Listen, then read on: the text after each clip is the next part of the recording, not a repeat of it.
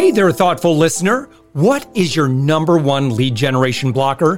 Head to upmyinfluence.com slash quiz to find out right now. That's upmyinfluence.com slash quiz, and I'll share why you aren't getting the intros and sales you deserve. We're also actively seeking guests for this daily commercial free entrepreneur wisdom podcast agency owners, consultants, coaches, and B2B service providers, head to upmyinfluence.com slash guest. And I'd love to promote your expertise to our amazing audience. Let's get on with the show.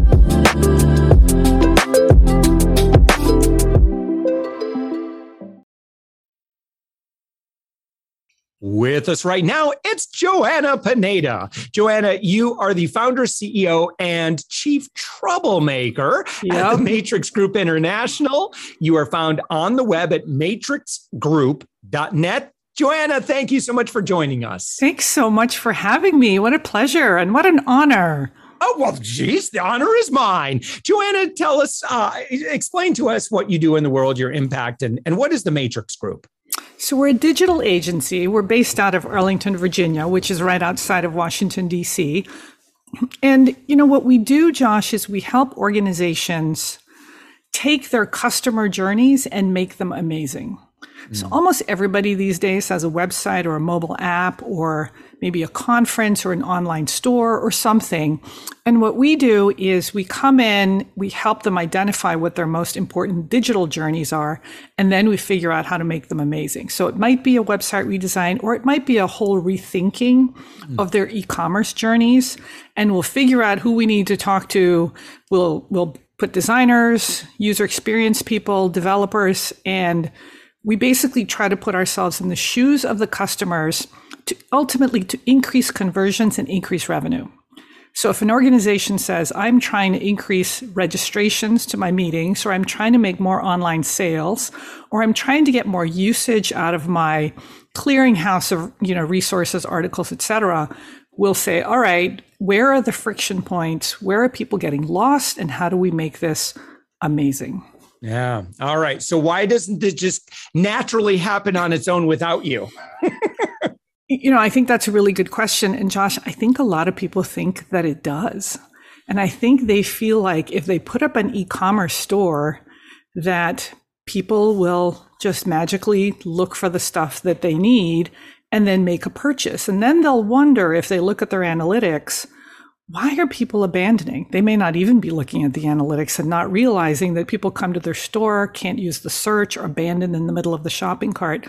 Or worse, they can't really get past the email to the store to the shopping cart, or they get lost when they click that checkout button. So what we do is we help identify where the where the problem points are you know, where are people abandoning? Where are people getting lost? And then we basically make suggestions and we'll actually do the work also or work with the partners to make it great. And, but I think you make an interesting point about how people assume that technology is going to work. But especially when you have multiple systems at play, you get problems. When people go from an email to a website to an e-commerce application or email to website to a meeting reg form or Google to a meeting reg form, you often have friction. Yeah. People get lost. Yeah, they do. You know, um, doing what you do, um, I I really love that that you're um, you're you're very thoughtful of the consumer experience and i feel like that's just so valuable and i think that a lot of times um, and i see this in ecom i see this with every business owner is we go out and we communicate it's i see it, it's almost like people are sharing what really should be is like their internal documentation mm, like they're hmm. they're selling mm. way too much on features they're they're yes, not yes they're not putting themselves in the shoes of their customer and and can, can maybe would you be willing to share maybe just some high level observations of how we can be more uh, empathic to our customers yeah, absolutely. So what the first thing I say is first of all you got to identify who your customers are. And that sounds so simple, right? If somebody says, "Oh, I'm going after electrical contractors, for example, who within that company are you going after? Are you going after the CEO, the training director, the safety guy? If you say I'm going after, you know, laundry operators or dry cleaners, for example, who is it the owner, the person working, you know, the cashier, who is it? Then the second thing I say is you got to identify what their pain points are and what are their, you know, the tasks that they want to do with you or that you want them to do. That's the second thing. The third thing is you really got to map that journey. And I think people kind of start mapping that journey at the point of the transaction, but it's got to start much earlier. Mm. How are you communicating? How are they finding you? How are they making the decision to join, register, purchase, donate, whatever it is? So that's the next thing. The next thing you got to do is you got to really put yourself in the shoes of that customer. What does it look like when they go from Google to your website and then ultimately decide to make a donation or ultimately decide to purchase that, whatever it is, that book, that publication, that t shirt. And then you really have to look with a very critical eye at your analytics to see where people might be abandoning. Mm. But also, you need to do a lot of user experience, um, kind of, we call them user interviews, where what we'll actually do, Josh, is we'll, we'll put people in a room or we'll put them in a, in a, in a virtual meeting and we'll say, here's your task. Don't don't ask us for questions about how to accomplish that task. But as you're doing it, talk to us about the thought process that you're doing.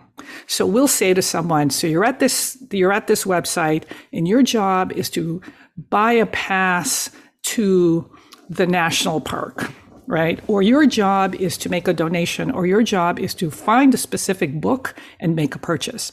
And what we ask him to do is talk out loud. Well, let's see, I go to the website. Oh, I go here. Oh, it's not there. And meanwhile, we're watching and thinking, why the hell are they going there? Why are they going there? Why aren't they going here? Or we'll find people who go straight to search, and the client will say, Why are they going straight to search? Why aren't they using the navigation? Well, you're not there to yeah. tell them what to do. Yeah. So you got to watch what those customers are doing. So the think out louds are unbelievably useful, Josh. Yeah. And at the end of it, we'll say, why'd you make those decisions? And then we'll say, okay, is the labeling issue? Is it a too much going on on the page that they got distracted? So have you noticed um, on Amazon.com at the point of transaction, there is nothing else going on on that page. There's not a search. There's not a related item. There's a nothing on that page. All they want you to do is convert. They don't want anything to distract you from that. Before that, they're pitching all kinds of stuff to you, but at the point of conversion, they want you to just convert. Mm-hmm. Yeah. So then what we do is once we figured out all these issues, we'll say, all right, who do we have to talk to to fix this? Can we do it? Do we work with this partner? Do we hold a vendor conference and talk with the marketing automation vendor, the website vendor, the e-commerce vendor, the, you know, whatever it is. Let's get them all coordinated and let's figure out how to make this happen. Yeah, I, uh, I am sure, Joanna, that you have some great outcomes. Um, maybe a, a, case study or two that you know top of mind of someone that you've worked with. You did this deep work because um, I, don't want anyone to hear the process and say, "Ooh, that sounds like a lot of work," or "That sounds expensive." Um, don't don't get focused on that, right? Because the outcome is potentially uh, life changing. Yes. I mean, here's this perfect example. I was working with, um, in this case, it was a professional society, an association, and they said, We're not getting enough registrations to our conference. Can you help us out? They actually said, We think that we need to rebrand the organization and rebrand the meeting. That's pretty drastic and that's expensive to rebrand the organization. And I also ultimately believe that if you want to increase registrations to a conference or to a to an event, rebranding is actually the worst thing you can do because then people don't know who the hell you are right? All the brand equity that you've built up is now gone, and you have to, you know, re-educate your customers. So anyway, I started from the beginning, and my team and I said, well, let's take a look at what you've got. Let's take a look at the website. Let's take a look at the registration form. Josh, I kid you not, the registration form was 27 pages long. Because uh, what we call that is friction. Friction. And I remember the CFO at one point said, because we were going page by page, what's on this page? Why is this page here? What does it do?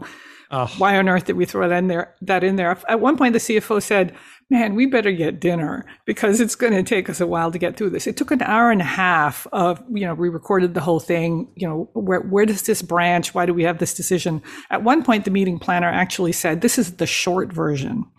If you were X type of you know attendee, it would actually be longer." And the CFO said, oh my God, how did we let this happen? Well, because over the years, somebody said, we'll need the photography release. We need the, you know, the, the attendance guidelines. We need this and we need that. We need that. And so all of those requirements ended up turning into this e-commerce application that turned into a jillion pages. So then I said, hey, do you have any analytics about, uh, you know, abandons? And the meeting planner said, oh, I have a report. He said, I've got this report. Let me look it up oh, for the annual conference, he, they had over 700 abandons. Mm. And the oh, CFO oh, said, oh, "What do you mean we have seven over 700 abandons?" And obviously, not every single one of those people would have converted ultimately, just because people abandon all the time. But how many abandoned because they said, "Well, how many pages is this thing?" And the really committed will go through it. The really committed might make a phone call, but how many people abandon because they ran out of time and then never come back to it. So the and the the, the CFO said, "My God, if all if half of those people actually converted, we'd have the best meeting, you know, ever." No kidding. So then I said, you know what? I think what we want to do, and in this case, this was actually not an expensive fix. I said, let's go back to the meeting planners and let's go back to the vendor and ask them why on earth is this 27 pages? Do we need everything? And, and I said, I, I'm going to bet my life that you're, you're the, the company that, that is hosting or developed your meeting registration system never envisioned a 27 page reg form. So yeah. they went back, and then the CFO said, I'm going to kind of take a hatchet to this. Some things like the photography release and this and that, we can just have a little checkbox at the at the you know at the end of the registration that says you agree to all this stuff. People won't read it anyway or you put it on the website ahead of the registration to say, hey, here are policies and guidelines, and then figure out how to get that down to about three pages. We didn't get it down to three, we got it down to much fewer than 27 pages, and conversions increased mm-hmm. by a lot. Yeah. Yeah. So that's an example. I got all kinds of examples. well, I, you know, so when when somebody works with like, um, do you, do you typically work long term with people? Do you are you primarily project based? Yeah. So we we can do projects for clients. In practice, I think what happens is our clients end up coming back to us mm-hmm. over and over again because they'll say wow, we got the open rates on that email up so high that can we tackle something else? Wow, we were able to, with some small tweaks to our email marketing, you know, increase the conversions. Can we do something else? So I think what happens is anytime there's a problem, hopefully our clients just come back to us and say, you know, can you help us with this? And sometimes we'll say, you know, totally out of our domain and, and, then you know we'll give them a referral or we can't help them but oftentimes you know we can help them if it's a digital journey i'll give you another really um, a great example we had a client that said you know everyone complains about our website they say that they can't find anything turns out that the site search wasn't searching the entire site it wasn't searching the magazine because the magazine was on a separate platform and it had its own search the problem with that is visitors come to your website and they expect yep. the site search is going to search everything. Yep. Even if you say this only searches the website and not the magazine, who's going to read that? And that doesn't even compute in most visitors' minds. So we said, okay, the, the, the challenge here is to figure out how to include the magazine in the indexing of the search. In that case, that meant a replacement of the site search and to, to, to create something that's called a federated search, which means you're, you're actually indexing multiple properties instead of just one property. So those are the types of things that we fix too. So sometimes it's very simple and sometimes it requires a whole lot of re-engineering of the whole process. Yeah. You know, and, and I don't want to I don't want anyone to feel bad that that they are experiencing these results because that's the norm. Yes, you're, you're too in the woods. You can't. Yes. Like the best example, the best way I've heard it illustrated is like it's just so difficult to read the label from inside the bottle. Like I I can't do that for my stuff, and I Yes. feel like I'm pretty consumer centric. um, Yes. Even I know that I'm way too close to it. I just don't have objectivity. I spend every day in this. I have a dis- I, I have a dis- I have a skewed and distorted view of the world when it comes to my offer. Absolutely. I mean, I'm the same way, which is why on a regular basis, we try and get outside feedback, even on our own Yeah. stuff. I remember at one point we were testing out some new messaging, and I was convinced it was the best thing since sliced bread. It was going to work beautifully. We tested it out with clients, and they hated it. And we said, well, thank God. you know, we mm. tested it out with the clients because we were about to sink a bunch of money. And, it, and they said, that's not you. Okay, fine. You're absolutely right. And, and I think, oh, here's, here's another thing that we do. We'll actually say, you know, user testing is your friend. And I think there's this notion that user testing is expensive. You actually don't need to do a whole lot of it, and you don't need professional testers. In fact, you don't want professional testers because the average Right. person who's, you know, purchasing something on your website or registering or doing something, they're not professionals. Yeah. So grab a neighbor, grab somebody from your team who's never worked on the project. Ask your mom Mm. ask you know your son. I actually was working on a project and i asked my 17 year old i said hey can you test this? And he said oh my god mom there's all kinds of mobile issues. Because his first inclination was to test it on his phone. And we hadn't done quite enough mobile testing. So that would have you know if we had done more mobile testing it would have revealed more issues. And so now we have much more detailed mobile testing. Yeah. Yeah. All right. So Joanna, um, when folks go to your website, what what should they click on? What should they do?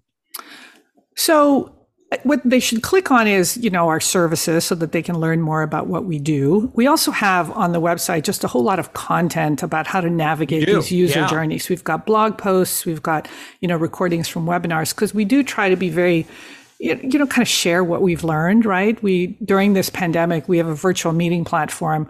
We we have really been experimenting with how to create effective revenue generating engaging virtual meetings and we have tried our best to really share those practices. So you know go to the website and then ultimately if they'd like to get in touch with us we've got a place where you can request more information. There's a place actually on the blog where you can get in touch with me personally. And you know we'll share what we know and then if we can be of assistance then then obviously i'd love to work with them Awesome. That is matrixgroup.net. Uh, Joanna Pineda, uh, I've loved our conversation. I love this subject, right? Is, you know, is taking that time.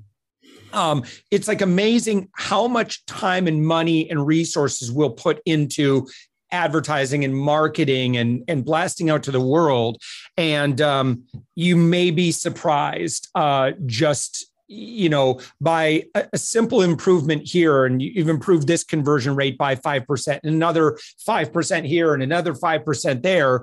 Ultimately, you, you know, you start doing the math on that, and you, you know, orders, you, you be essentially, I mean, it can, it, it really is life changing. I mean, it really is. Absolutely can life-changing. Yeah. Josh if you can what is it? The average email campaign gets a what a 15% open? Terrible right? I mean that mm-hmm. means 85% of the people that you sent the email out to didn't open your email. What a waste. Mm. So I tell clients if we can get that number up by another 5%, another 10%, another 20, that's that many more people who are actually getting the message. Hopefully then clicking over to your website and then making that conversion. If they never even open the email, there's no chance they're even going to know that you've you've got something that that they need. So little tweaks like that. Also, you know, Josh, when when when when clients or prospects say to us, "I don't have the time or the money to do it," I think, well, then where is your time going? Where is your money going? If not the user experience and getting those conversions. And let me tell you, making those tweaks will really pay off in dollars. Yeah. Yeah. I believe it. Matrixgroup.net. Joanna Pineda, thank you so much for this conversation. Josh, terrific. Thank you so much.